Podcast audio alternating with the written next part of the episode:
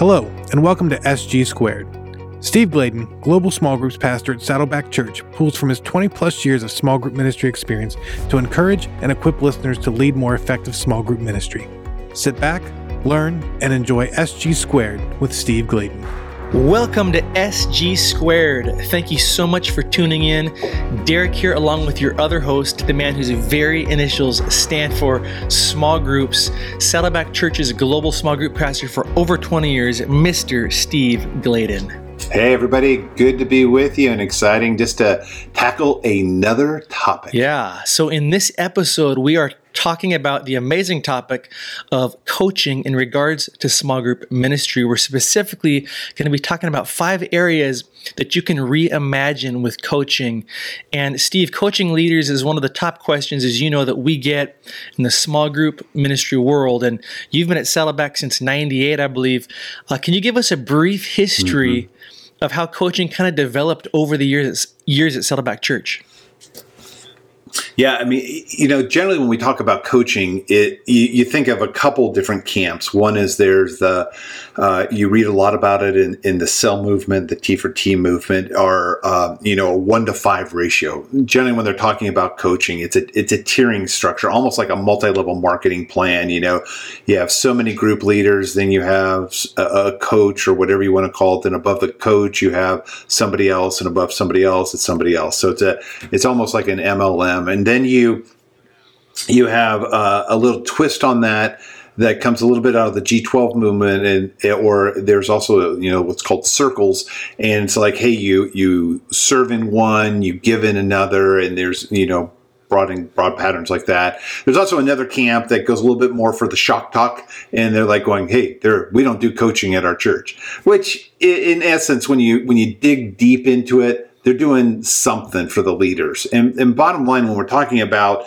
um, you know, Saddleback's history, it really plays into this whole theme about reimagining because we've reimagined it in my 24 years six different times. And I'll kind of, you know, we can kind of go through those in a second. But generally, when people are saying, you know, um, they don't coach, they're they're really talking about they're doing something for the leaders. Every church does something for, for the leaders. And when we're talking about coaching, it, it really is the ability to saying, how are we helping a group leader once we launch them? It can, it can look a number of different ways, uh, but that's kind of like a broad view of that. And, you know, when you, I can kind of go through the six different type of 0.0 version 1.0 2.0 uh, with that. So um, let me just kind of jump in. Uh, 1.0. Let's go back to the very beginning, Derek. Yeah, let's go back to that. Uh, it's it's a close of 97, and and I would say we were doing the traditional model. Uh, you know, one to five ratio for every five groups. We were trying to get coaches and, and that's really how we were trying to help our group leaders was just giving someone who is who had uh, been there and had done that and what we found out was it, it, just it wasn't wasn't working. There was just things that were broken with it that I had tried it before uh, for over ten years at, at, other churches I had been on staff with, and I thought you know getting getting at Saddleback it was like hey I'm at Mecca. You know it, everything works at mecca because you know you know all the ground is fertile. And so you know i just thought it would work there uh, but what happened was is that um, because of Saddleback was in a rapid growth time at Saddleback, I couldn't recruit a one to five ratio quick enough. So we, we had to quickly move to to a different version of that, what we'll call 2.0. And uh, any questions you have on 1.0? I mean, are you excited I'm, about that one? That was just a robust Very robust. One. Well, I liked something you said. Um, and I know you're going to get into it more, but you said Saddleback reimagined coaching six times in your career. And I just like how you said it, it kind of boils down to just do something for leaders. Um, whether it's this yeah. big structure you've got or just something simple, just do something to encourage you. That, that was a nugget you, you said that I liked.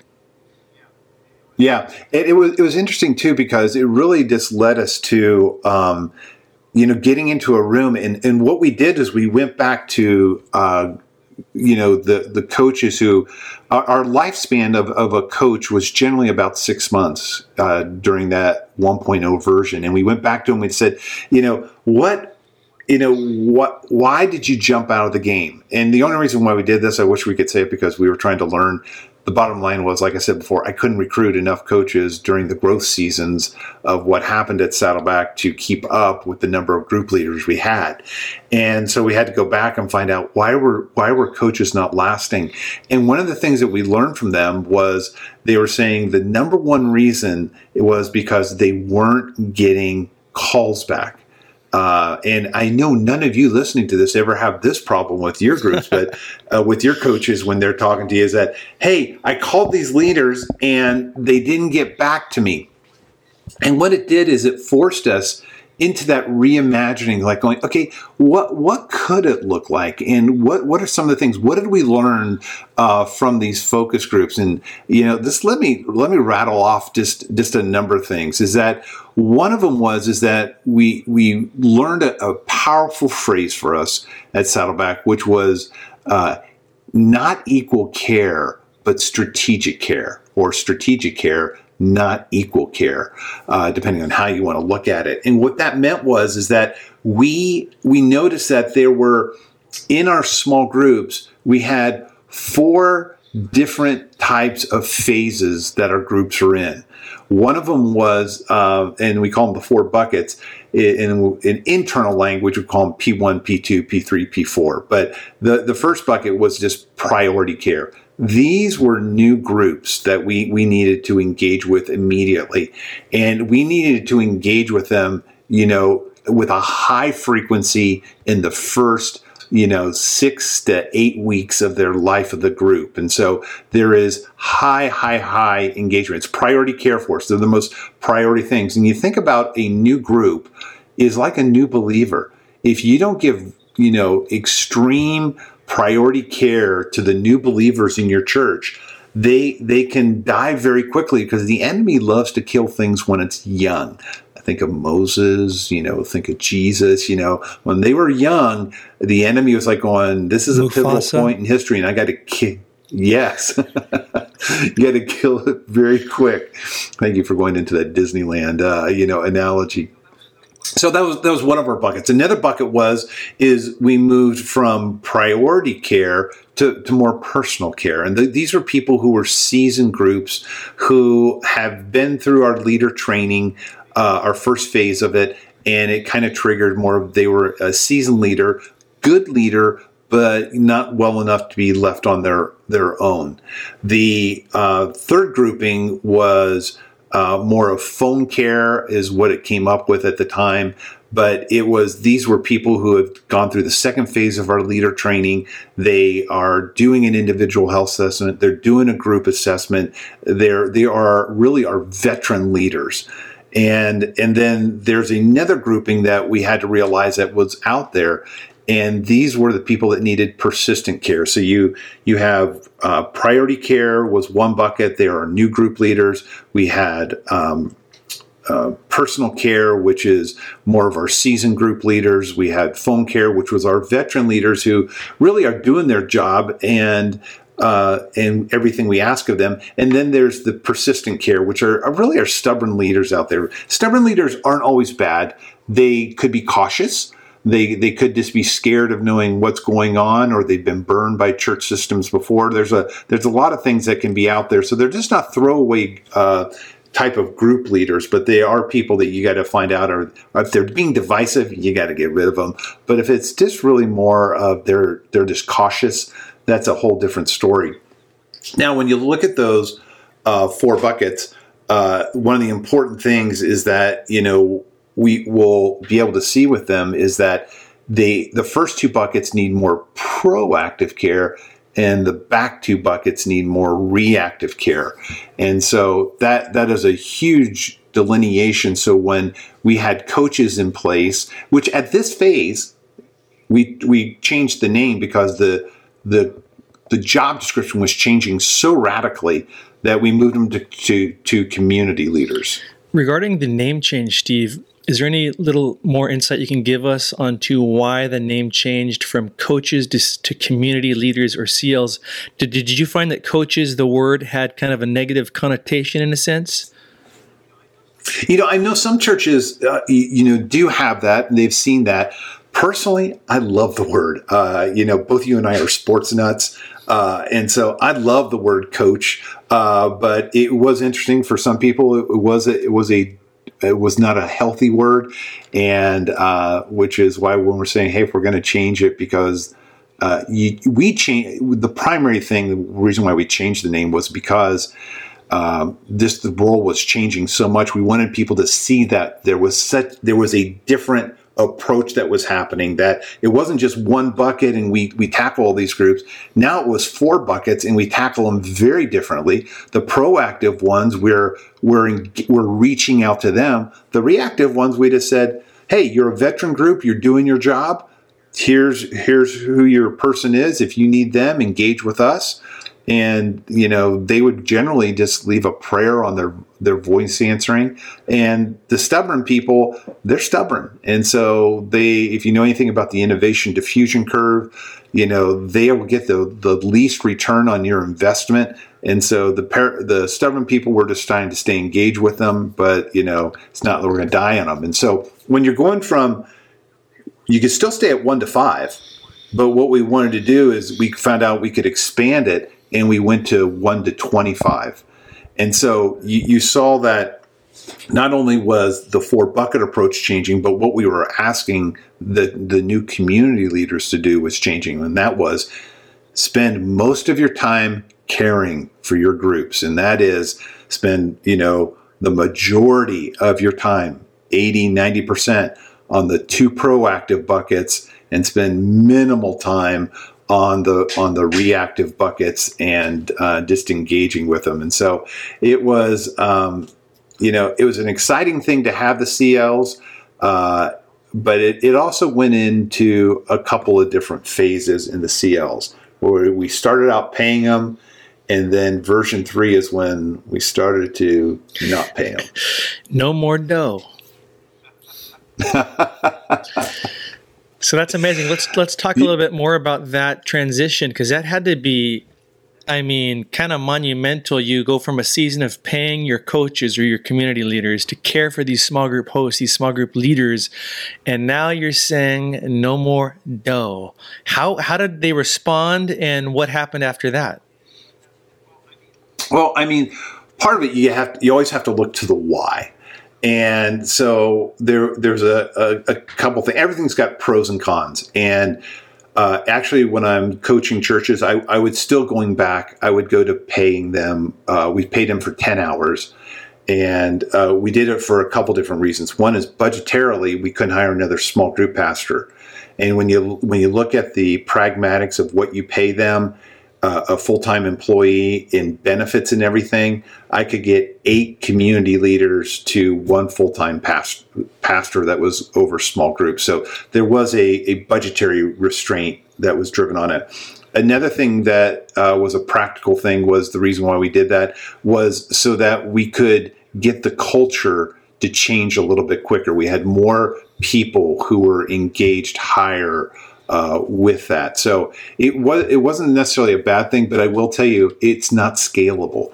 And when I tell it when churches want to go into something like this, it, it is something that you just got to go into it open eyed, saying this scales, but not as big as you'd like. And the problem was is that you know at one point in time we had 54 paid community leaders uh, in, in our community, and it just wasn't something we could just say, hey, for every 25 groups, we're we're paying a 10 hour person. And so there came a break in it. So there's a budgetary hit that forced us to make that decision. And then the other thing that was the the hit was obviously the budgetary was the scalable piece. But the other thing we learned is that as pure as people are, and Derek, people just aren't as pure as meet you and me, you know, out there. But but what happened was is that they would get into that 10 hour pay position for all the right reasons but they got very used to that little bit of extra dough, as you say, and it was hard for them to walk away from it. So they get in for the right mm-hmm. reasons, but they wouldn't get out of it for the right reasons. And so what happened was is that we realized that uh, you know your accountability to them needs to stay just as high because the purity of what got them in sometimes wasn't as pure of getting out. So that was a little bit of a thing, and it just really wasn't scalable. And um, so we ramped up our retreats, knowing that we were going to go into this next phase. And really, in version 3.0, n- not a whole lot changed. Uh, uh, from that that that whole aspect of how we were we were you know using community leaders. And and in my book small groups with purpose chapter 14 i go into it in great detail. So if you go into small groups with purpose chapter 14 you kind of you kind of see version 2 and you see version 3 um, but what happened was just like what you said and you alluded to is you know we went volunteer. And the to the cool thing is that there were uh, about two thirds of the community leaders stayed on board. Uh, they go, hey, it's a little bit of a, an adjustment, but you know we'll stay on board. There was about a third that said, you know, you're you're from Satan, and uh, we're we're we're, jump, we're we're jumping out of this. But what what we did is we we expanded, you know, to the volunteers. We had to work on recruiting a lot better, and, and with that, but it was it's enough of a change that I would actually give it its own own version of how we had to reimagine it because it, it was scary because you were telling people, hey, at such and such a date, we're not paying you anymore, and it was just it was just not scalable and it just wasn't a, being a good steward of what the church w- was talking about so um, the ver- version 3 pretty much the same, but uh, it, it's you know where we're where it was a tectonic shift because uh, it expanded us to to different realms. Where uh, you know today we have roughly about 280 community leaders, and so you see there that you know it's a uh, it, it just wouldn't be financially doable. So then we've got I think, version 4.0 starting around 2014. And this is where you guys introduced this Starbucks green apron thing. Uh, this is very interesting. Tell us more about the Starbucks apron piece.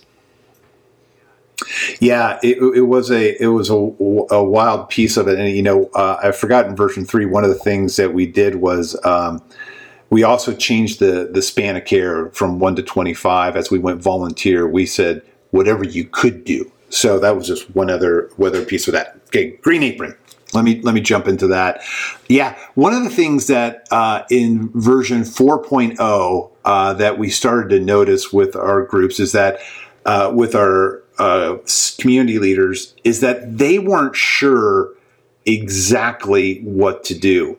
And so what they did, what we discovered was, is that they were trying to do, um, they were trying to do what we wanted them to do. And because, which is smart. My, my, yes, which is smart, which too. But one of the things that's my strength is I know what to do intuitively. But one of my weaknesses is, is I think everybody knows what to do intuitively. And that that can somehow that can many times hurt you. And so what we discovered was is that most of our group leaders were were getting a little not burned by our community leaders, but they were just feeling like, hey, they're always hammering us for for content and stuff, and how many's on the roster, and did you do leader training one? Did you do leader training two? Did you complete your new host training? Uh, have you done the health assessment? Have you done the group assessment? And what we discovered was is that um, our community leaders would would gravitate towards doing what we what we wanted them to do without building a friendship. So we created this little our version of the Starbucks green apron uh, uh, booklet. Which, if you didn't know what that was, when Starbucks was first starting out, uh, in the green apron that they would always wear, there was a little pocket that they would have, and there was a, a green apron booklet that they would have in there. And it was kind of like a quick cheat sheet on making a lot of the drinks. And I, I know they've moved away from that, but it was still a great concept uh, to have and something that we picked up on. And so we created a, a, kind of a cheat sheet of what, what their role was. And it, it would boil down to three words. How do you become their friend? How do you help them be a great leader? And how do you coach them for the future of what we want them to do? And in each one of these words, friend, leader, and coach was an acrostic because that's what Saddleback does. And so in the friend part, we had here's six ways that you can become their friend, like the F was, you know, find common ground. And then we'd explain what finding common ground meant and why that was so important. And then we'd give them some ideas on how to find common ground. And then in each one of those letters was pretty much the same thing, but it was a it was a handy little booklet that would ha- kind of help usher us into the next zone of saying, "Hey, there's got to be some some simple pathways." And a, a couple other things that we learned in this is teaching them the difference between hard data and soft data. And hard data is basically the information we want. And that's what they went towards all the time. They would go after, like Derek, if I was your group leader, I'd go, gosh, the church wants me to do this. I want to, I want to, I want to please the church. And so this is what I'm going to go for. And I'm going to ask you for all this hard data that, that the church wants. And what we had to do was we had to do a paradigm shift in this particular version saying, we want you to go after soft data. And soft data is the data that's important to you. And basically, we came up with them in you know discovering soft data is going through again that's another acrostic uh, called speak. And that is you know find out you know what's their story and just discover who they are. So i'd want to find out derek what's your story? How'd you find christ? How'd you meet julie? You know you, you tell me about your, your kid that you have and you tell me about azariah and you'd be all this information you'd share and stuff like that so I'd want to find out your story. The the P was what's what are you passionate in? And you know, I say, hey, dude, you're passionate about college football. You pick a sucky team, but hey, you know, let's go go with that. oh, I like oh, that. But you know, we, we, could digress on that forever and a day. But I want to find out what you're passionate about and see if there's you know any common ground in there. And then I want to find out how can I how can I encourage you uh, I, I, mean, did I spell that right? S P E. Yeah. Uh, how do I how do I encourage you uh, with all that? Then I want to look see, you know, uh, what abilities do you have? And one of them we discovered is that you and technology and uh, communication was huge. That you you have a natural ability with that, and how can you use that for the kingdom work? And, and then the the K is just what are you knowledgeable on that I'm not knowledgeable on, so I can you know learn from you. But there's a lot that that is in that hard and soft data learning uh, that that was there in this particular version.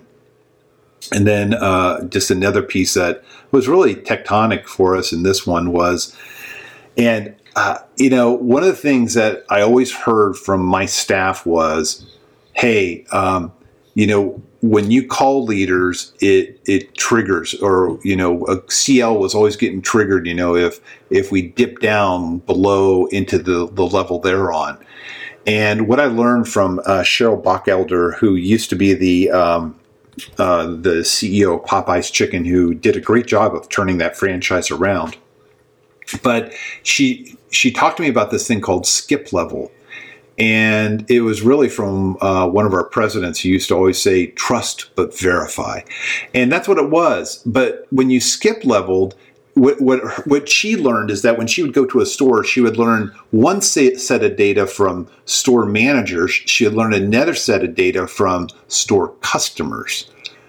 And during this particular version, we did a we we helped the culture get comfortable with skip leveling that if I, even I, who I am, you know, three levels removed from a group leader, but if I called a group leader the community leader or the small group pastor or the campus pastor or connections pastor on, on, that staff, they wouldn't get triggered by it because they know I am their best friend. I'm not playing the, the detective to get there, but I am going to be able to help them out. So um, it, it was a wild imagining, reimagining of, of you know what we were doing in in, in the in the coaching arena. So it, it it was a wild time. I'll, I will just say that because it was should have been tectonic probably two versions ago, uh, but you know, we're slow to the game. Yeah, on the skip leveling, I think the one of the keys with that working in a healthy way is, you know, like you, for example, Steve, as a leader,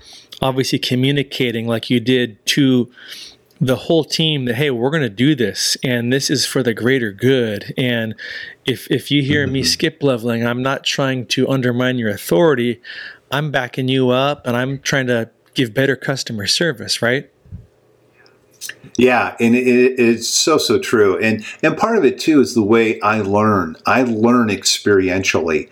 So uh, for me to get around uh, with a focus group with a group of group leaders and talk with them or anything else, I, I love what you said there, Derek. It, it was for the betterment of all of us nobody does anything perfectly. There's some things I bring to the table that's good. There's some things that they bring to the table that's good. And sometimes this communication doesn't get relayed. So it, it can sometimes feel like, hey, you don't trust me. But part of it is it's it's for my betterment if for nothing else. So, so then point. I think around 2017 is when you guys kind of go to version 5.0 and you introduce a concept um, called the Village Concept. Tell us a little bit about this version. Yeah, so this was um, we were we were starting to discover that there were more voices into our group leaders than we realized, and this was in when we re- reimagined this. This was really something that was uh, revolutionary for us, almost like the four buckets were.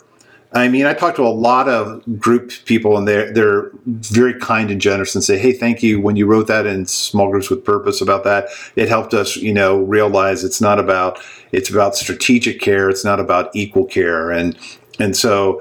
But this one was just as revolutionary, and I would really encourage you. Um, uh, in a in another book I wrote called "Planning Small Groups with Purpose," You can tell I've gotten this question before on page 143. There's a picture of our village, and we'll we'll talk about it more uh, in the other part of the show, but you'll get a visual for it.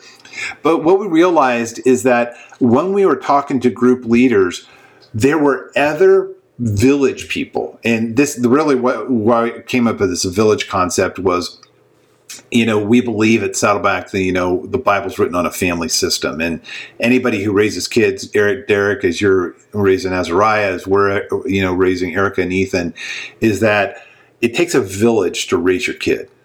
And part of what you realize is that grandparents play a huge role. Uh, cousins play a huge role. There's many things that play a huge role. Uh, if your kids are into any type of athletics or sports, coaches play a huge role. And what we realized is that in everyday life, that other people play into how our kid is raised, both positively and negatively. And one of the things that we were picking up is that there were other voices into our group leaders that were not in alignment with where we were going. And so part of what we realized is that we had to identify all the people in the village. And like I said, we'll go through this a little bit deeper in the another part of the show.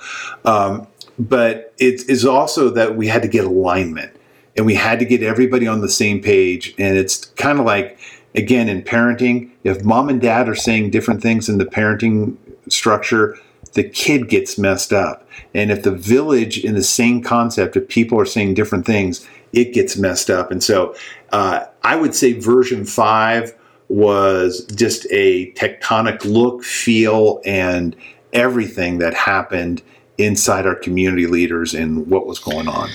Did um, Hillary have anything to do with you introducing the village concept?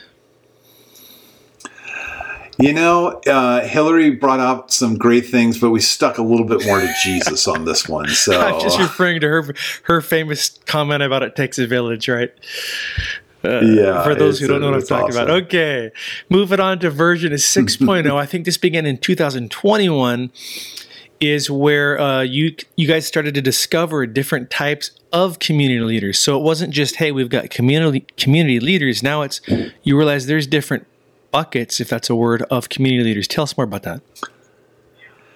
Yeah, I mean, w- one of the things that we just realized uh, mo- most recently is that our communities were all at a different stage in the game is really what it was about it's not that you know in one of the versions we started you know that focused more on the ratios you know were they taking 25 groups or were they taking two groups? It was, it was really up to them what they were going to take. But in, in what we've noticed more is that as we're looking over the you know 280 community leaders that we have, is that they are all at a different stage of the game. And we have a whole pipeline where we want to take a new host, we want to turn them into a leader we hopefully that those leaders are passionate about small group ministry that they would want to become a community leader and help the the people you know before i mean just like they got help from the people before them they want to help the people after them. And then really even inside our community leaders one of the things that we, we started to notice with baby boomers especially aging out is there was a whole never another level in our pipeline that we weren't tapping into and that is there's some community leaders that really are ministers or pastors or whatever term you want to give it to them. And so, what, what that led us to, uh, kind of really in the pandemic, we were picking this up a little bit as some took early retirement and said, Hey, I want to be in the game. I've got this. And, you know, different things came up. But it really helped us in, in helping the new community leaders have a, a course. So, we actually uh, f- finished up one course that is if you're new as a community leader, here's a here's a conversation course that will just help get you some fundamentals. Uh, where we're producing another course that's a little bit more hardcore. It's got a lot more details to it. It's more like a, a classroom setting for them. So there's uh, a developmental pipeline for the courses that we have if you're a new CL. We also learned that uh, just like people learn in different chunks, we, we've created five training modules for our community leaders that that just help them in the day-to-day pieces. And we just throughout all of our community leaders we go what are what are the common bumps you, you discover out, out the gate? And what do, what do they need to learn the most of? And so we've got uh, five modules that are right there. And then part of what we're doing is realizing that we're, we're creating just training tracks. It, it's moving well beyond the one shot meets all with the the the CL guidebook that was the Starbucks green apron thing that we ripped off, but it was you know just taking taking that to a new level, and it's kind of where we are. And and, and when you look at reimagining, every time we've reimagined, we've kept the good and we've punted the bad. And so it's it's been a, a constant learning over the last 24 years, but it's a it's a little snapshot of the history and why we did some things and why we didn't uh, do others. So it was a pretty helpful thing. That was an amazing nutshell of the history of coaching at Saddleback. Steve, you'd referenced uh, one or two times the pocket guide that you guys use. Is it mm-hmm. okay for me to tell listeners a sneaky way they can get that?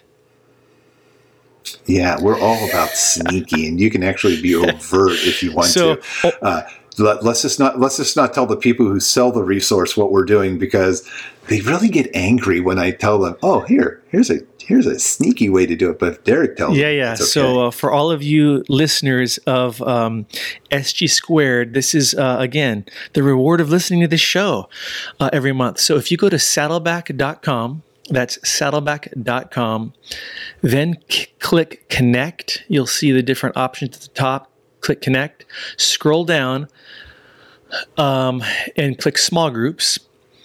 Once you're on the small group page, scroll down a little bit more and click your ministry objectives. And guess what's going to pop up? A PDF of the Community Leader Pocket Guide. You can literally save as, download it to your desktop, and you've got that pocket guide to a resource you uh, use it how you want take take and choose from it, but it's a cool little tool. Well, I would say that wasn't sneaky. That was a painful way to do it. Maybe in the show notes, we can do a shortcut link that will serve them a lot better. yes, check the notes for that as well. Okay, now we're going to. Yeah, that was like you know follow, follow this breadcrumb over to here, and then you know dissect hey, it, and you know was, put it in you know this. I was, give, I was giving it the sneaky way. You were you were serving them. You were serving them. I, I think there's even a more shortcut, actually, but Derek will give you the super I was shortcut. Geeking out that I figured out that way to get it for free. Okay, so now we're going to jump into five areas to reimagine coaching. Five areas. Um, you're going to want to take notes on this because this is great stuff. Steve's pulling from over 24 years of experience in coaching at Saddleback. So, what do we got for number one, Steve? Yeah. So as we're going through these th- these areas to reimagine, I would just encourage you always to be thinking. Sometimes you're when you reimagine something, whether it's your leader training or whether it's your coaching, what, or whatever aspect it is of your small group ministry, um, you know, it doesn't have to be a tectonic shift. Sometimes it's just you know tuning it up and you're, you're just twisting, turning the dials just a little bit. Uh, but sometimes it is a sometimes it's a major thing. But I would encourage you in these five areas to be thinking through. You know, is this an area that we have to reimagine? And these were some of the the big the big tectonic shifts of what we saw that needed to be reimagined. So, anyways, all that is a precursor to what we're talking about. But the first one is is just the ethos.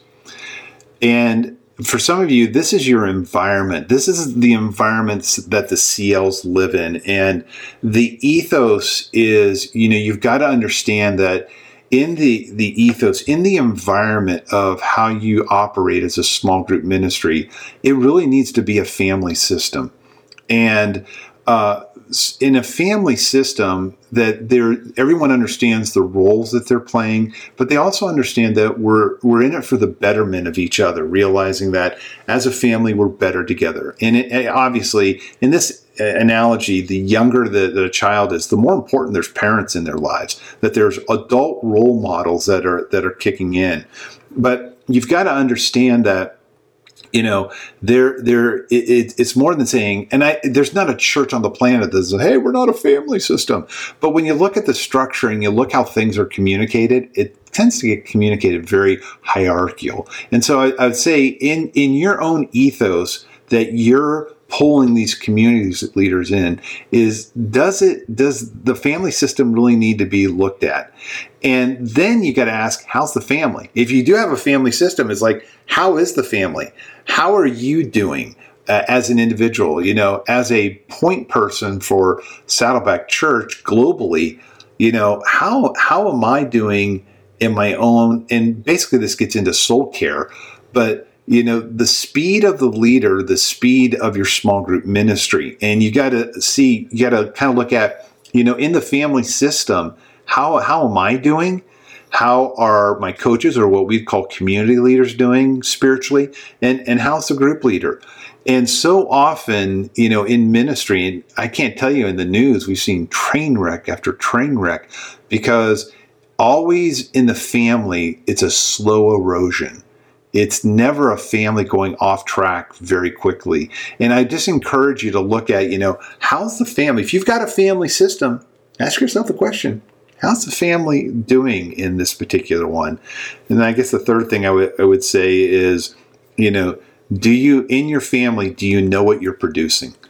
Uh, and that that's just going to be vital because the great thing is, is that all of our community leaders, all of our group leaders, they'll they'll know the direction we're going. They'll know the end in mind of what we're trying to produce. And all three of those things kind of wrap up into that ethos of saying, uh, you know, what's happening and how are how how is this environment really going on? Regarding the ethos and the family system, Steve, when you say, "Do you know what you're producing?" and you mentioned the end in mind, give us a little bit more on that. You're talking about what kind of you know, in a perfect scenario, what your perfect disciple looks like, right? Um, as far as, yeah. Yeah. No, yeah. So I was just to say, yeah, the, I mean, the, the analogy that we use all the time is if I'm going to invite you to my house and I just give you the city, it's not going to help you. You're going to say, give me the address. And so often our group leaders don't know the address, so they don't know what success is. And the same thing, sometimes our community leaders don't know what success is. But again, they coach off what is the end in mind. So if you're having coaches or community leaders involved in your church, you have to understand that if they don't know what they're coaching to, then they they won't be able to be successful and it creates a bad ethos inside your, your family system. The same way in a family is if my kids don't know the the guidelines or what we're trying to do in our family system, what happens is is then they just go, I, I don't know, so I'm just going to try this thing. And you know, if it's good, it's good. But if it's bad, then they get in trouble. And there's a lot of needless things that could be hammered out in the ethos if you can start to say, hey, let's get the ground rules straight. And if we know the ground rules and we know what we're trying to produce in a disciple, then that's a that's a big foundational piece uh, for your coaches that you may not have thought of, and that you may need to go back and say, "God, I, I got to reimagine how this could look a lot better." We're talking about the five areas to reimagine in coaching. That was number one, the ethos. What do you got for number two? Yeah, this is uh, you know the reason you're coaching. You got to figure out uh, not only do I know what I'm uh, coaching to, but I got to know why. This is, you know, this is why you have community leaders, or this is why you have coaches. And so, you know, uh, what I like to call directive disciple making. Uh, and this is where you've got to give management, you've got to give guidance all the time. You see, the reason you have coaches in your in your um, small group ministry is they help course adjust. They, they help. I, I mean, I think of NASA. When NASA a, launches a rocket, uh, and you can go, you can Google this or put it on your search engine and find out. But they are always readjusting the trajectory of the rocket they're launching all the time because there's so many variables that are happening. And in the same way, you're trying to uh, help your CLs disciple your groups, turning, you know, disi- make disciple making happen. But part of what you're helping you got to do to the to your coaches and your coaches got to do to your group leaders is you got to help them understand directive disciple making. It's like the tom landry quote uh, from the dallas cowboys. He made infamous way back when when he won so many super bowls in his dynasty. He goes my job is to help football players do the things they don't want to do so they can be the stars that they want to be on the field. And then in the same way, isn't there a great Jim Harbaugh quote like that too? Uh, no, Michigan never had any good quotes that, that, that I'm remembering right now. So thank you for drudging that up. But thank you. Um, and there's a whole backstory Didn't have on one that. on how to win a Big Ten championship or something? Yeah, yeah, it's called what, Once Every 10 Years. Once Every 10 Years is his new book. So there. All of our listeners who know our, our zaniness will get there. But in the same way, uh, the part of the reason that you have your coaching, I would say, ethos that you've developed around is because you're you want to help group leaders be the the best group leader that they can be. You got to help them do the things they wouldn't naturally do so they can be the group leader they always dreamed they wanted to be. And so with that, again, it comes back to, to, to knowing what the baseline is. You got to know what your healthy metrics are. Uh, that you're going to have, and you've got to be able to know what kind of course corrections are in your arsenal to be able to give to the host. Good stuff. That is number two of the five areas to reimagine coaching. So far, we've got the ethos, we've got the reason, and coming in at number three, we've got the process. And this is about finding community leaders. Tell us more about how how do we find them, Steve? Yeah, I, think sometimes what you got to reimagine is, you know, wh- what is your process, or you, you can go, you know, what is your pipeline with that? And you know, we're always telling um, you know, the people that are working on the small group ministry, our best community leaders are the veteran group leaders that are sitting out there. They would be our P3 bucket or they, they'd be the, you know, the phone care. The people that are doing what we've done, they, they've engaged our metrics. They've engaged the health assessment. They've engaged the group health assessment.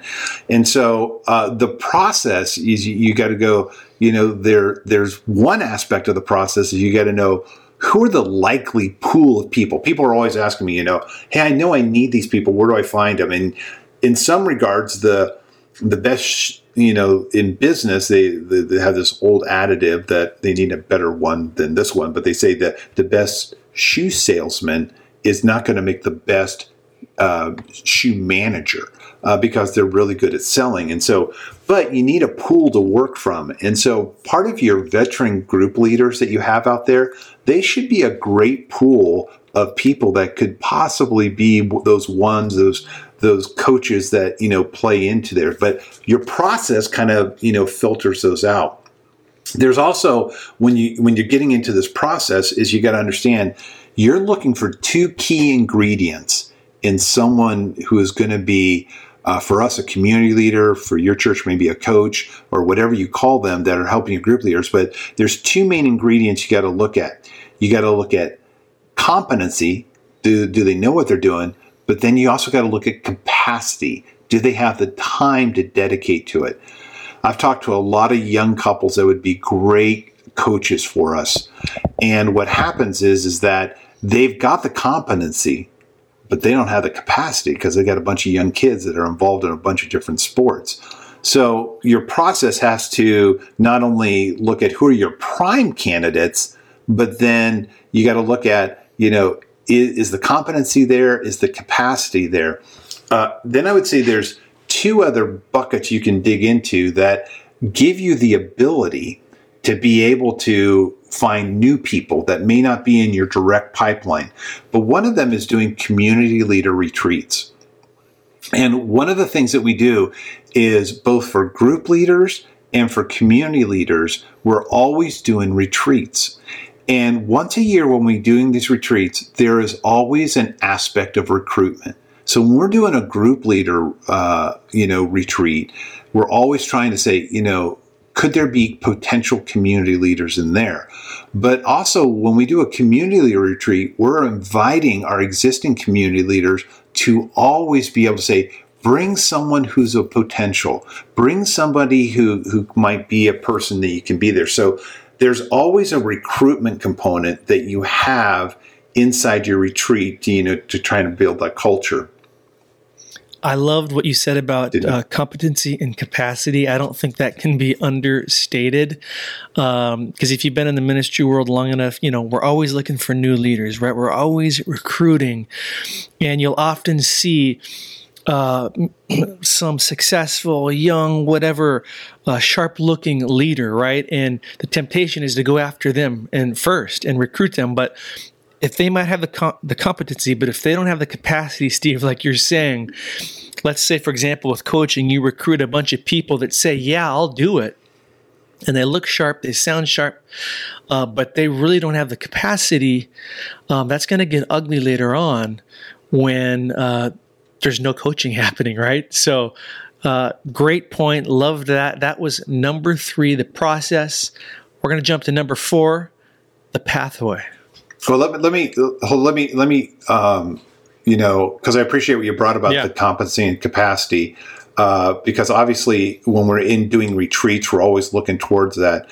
But uh, one other thing, I just uh, as I was, I didn't want to forget to say it was, is that we have um, an introductory course too, also uh, for potential CLs to listen to, and this is this sits on our website uh, that you know anybody who who may be interested in you you kind of make it a little bit more broad. You're able to say hey here's some some opportunities for you that are coming maybe through our 301 class. When people are look trying to find out hey based on my shape what what could be a possibility?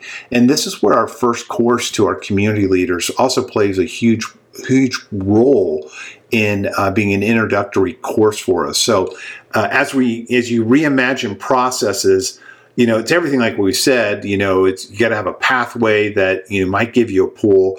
You got to be able to see the you know the competencies and the and the uh, and the capacities that they have, but also retreats and some introductory course that you have can can kind of whet the appetite for people who may be coming through a different vein inside your uh, small group ministry and then also through your church. There's other pockets of your church that may have a spiritual gift assessment that you know they can refer to them saying hey you meet these qualifications you might be a great community leader and they go i don't even know what that is or a, great coach, and they, they don't know what that is. Very well said. So, uh, on to number four, the pathway. Give us a, a breakdown of what Saddleback's pathway looks like um, when we're talking about reimagining coaching. Yeah, so there's the processes that you kind kind of you know help you find community leaders, but then once you've got them, then you got to know okay, hey, what is our pathway for developing them? And this is where I was talking, you know, in in you know the different history and the versions of reimagining uh, coaching happened at Saddleback Church but that you have different people that have you know different capacities and different competencies.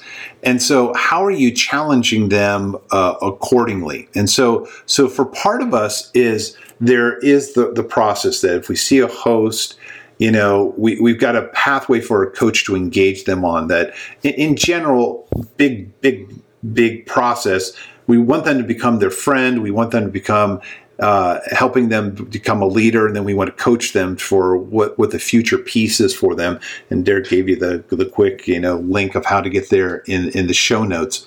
But you're also you know at the other side of it, you're you're starting to also look like you know am I giving them the appropriate challenge of where where they're they're going to, and so you know the the pastors can kind of give some guidance of you know how they're what kind of development do they do they need and what should they recommend to them but then also having some of the resources there outside the the personal side but for us, it's our our, our modules, uh, our training modules that I discussed earlier in our versions, the courses that we have, the retreats that we give. They all play a big role in developing the community leader because right now we're sitting at a time in history where so many people are are, uh, not only aging out, but they're also retiring early.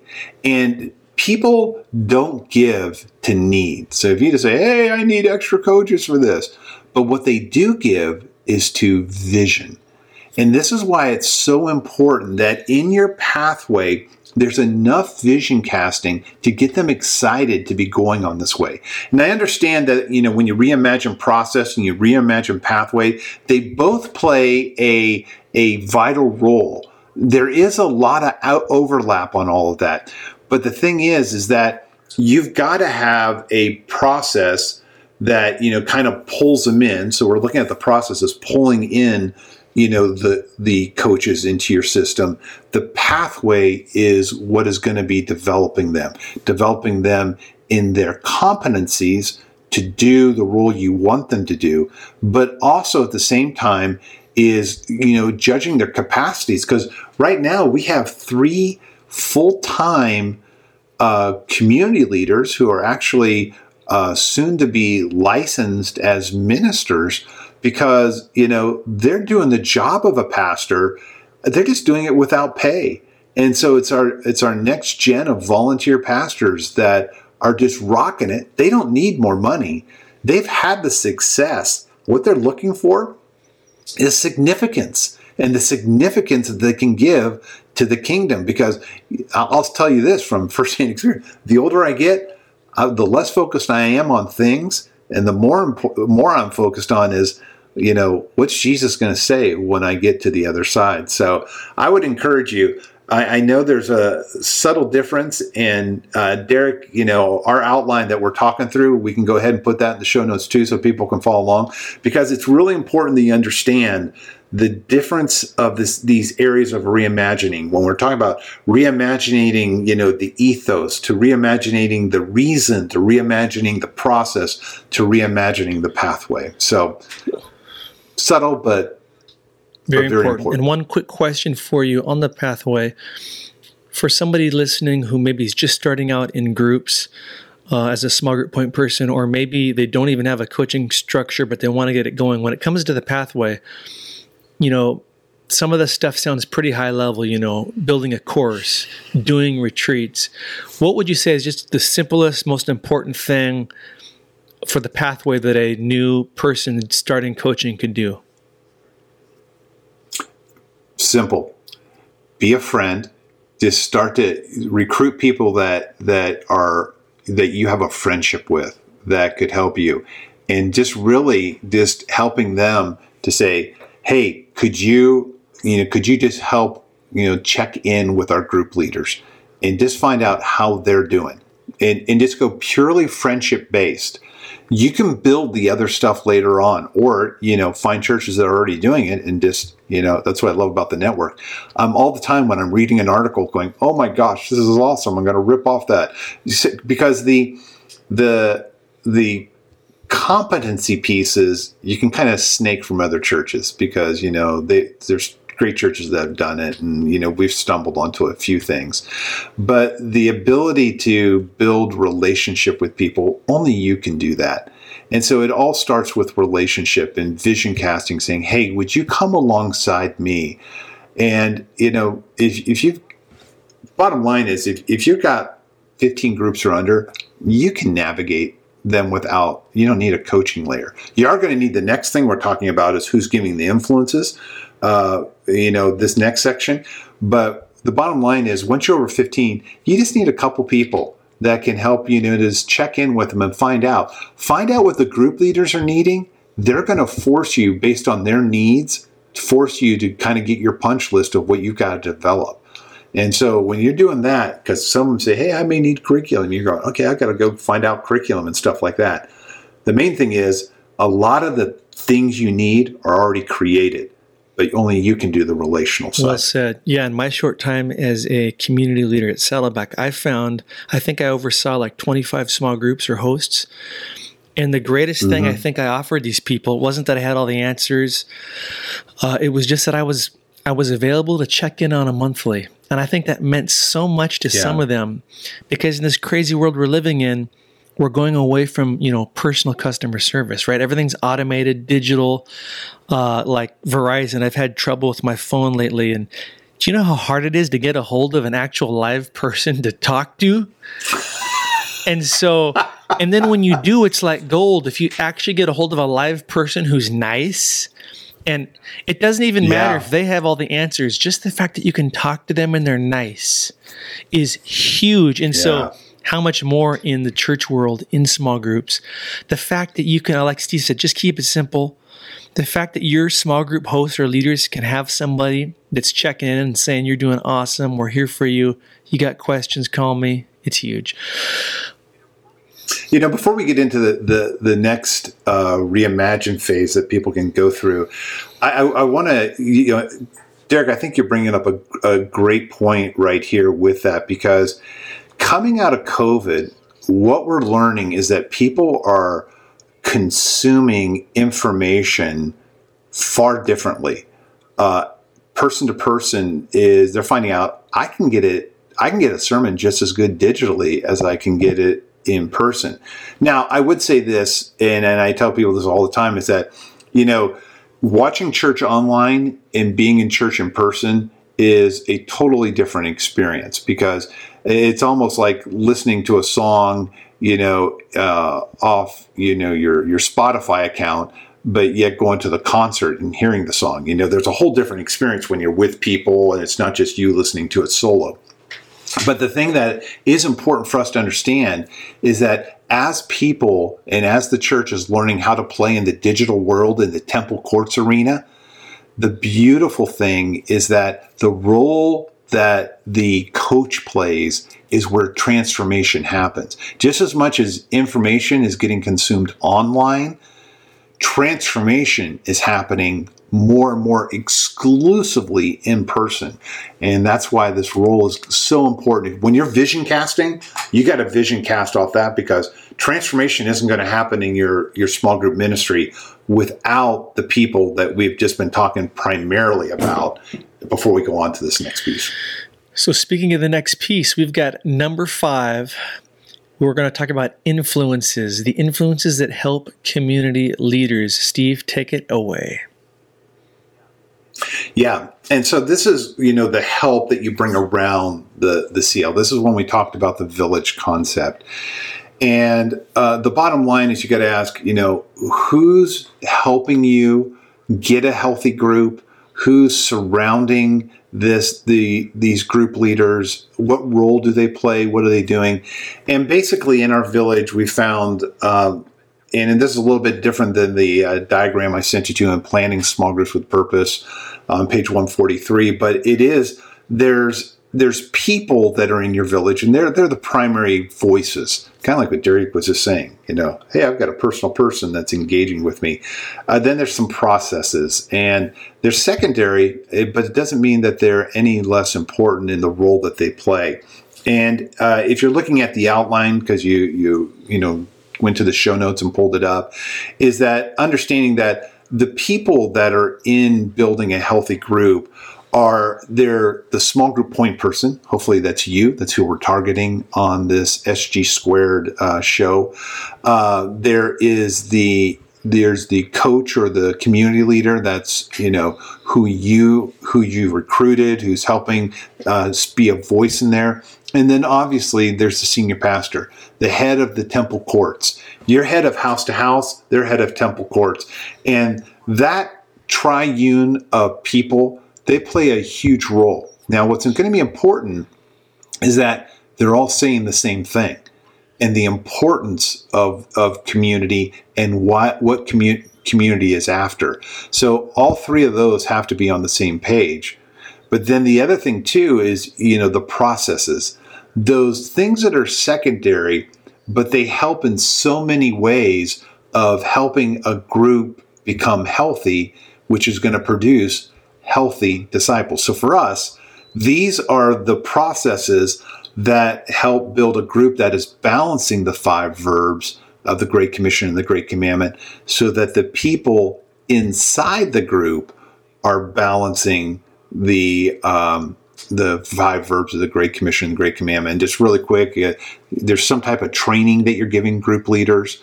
Uh, we have it broke down into new host training to leader training one to leader training two that all three of those have you know catchier titles than I'm giving right now. There's tools.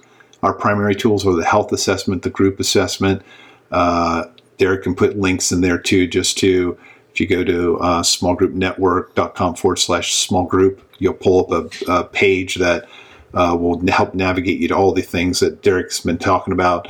Uh, there's training pathways for the community leader that are important. There's your newsletter. Our newsletter is simply just giving an idea on each one of the verbs that a group can do. So that in the course of a year, they're going to get 72 ideas on how to do those five verbs uh, that we're always talking about your weekend table does it give a snapshot into that? Your small group web page you know what's the home page look like for where small groups are going? And uh, that's what derek's going to give you the link to. Your weekend services uh, your leader retreats uh, our our leader gatherings that we do do they reinforce the community leader? Do they do they help them out? Your streaming content that you have for both curriculum and training uh, are they you know, are they are they training to where you need to go to at the end of mind? Does the curriculum give them tools that you know they can recommend to their group in an area that they may be deficient in trying to get to the end in mind?